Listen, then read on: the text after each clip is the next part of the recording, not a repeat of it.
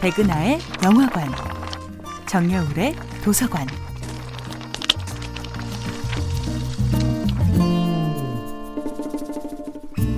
안녕하세요. 2019년 새해부터 여러분과 영화 이야기를 나누고 있는 배우연구소 소장 백은하입니다.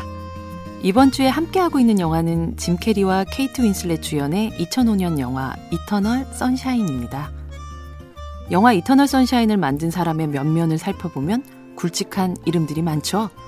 수면의 과학을 연출한 기괴한 상상력의 감독 미셸 공드리, 존 말코비치 되기를 쓴 천재적인 헐리우드 작가 찰리 카우프만, 그리고 영원한 햇살 같은 연기를 펼친 배우 짐 캐리와 케이트 윈슬렛, 그리고 이터널 선샤인을 완성하는 마지막 트랙에는 이 영화의 오리지널 사운드 트랙을 맡은 음악 감독 존 브라이언이 있습니다.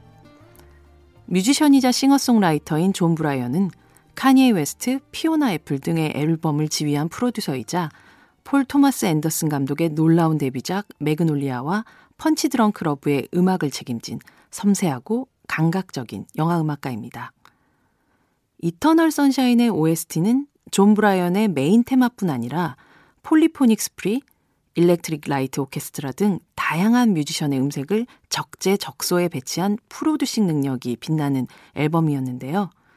특히 영화가 시작되고 18분이 지난 후 비로소 떠오르는 오프닝 크레딧에 흐르는 Beck의 Everybody's Gotta Learn Sometimes는 이터널 선샤인을 대표하는 곡이 되었죠.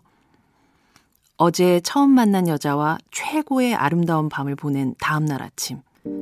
그녀가 사실은 기억에서 인공적으로 삭제시킨 헤어진 전 여자친구였음을 깨닫게 된 조엘은 황망함과 충격 속에서 서럽게 눈물을 흘립니다. 그런 그의 모습을 달래듯 뮤지션 백의 목소리가 흐르죠. 마음을 바꿔봐.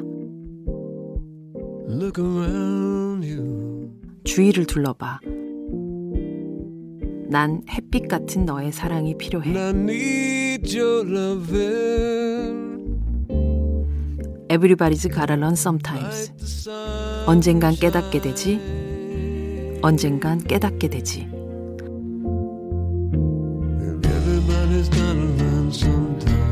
모든 기억이 그렇듯 영화 이터널 선샤인의 구체적인 줄거리도 장면도 언젠간 여러분의 기억 속에서 사라지는 날이 올 겁니다. 하지만 어쩐지 이 영화의 음악만큼은 내 세포 어디에선가 끈질기게 살아남아 계속 흥얼거리게 될 것 같네요.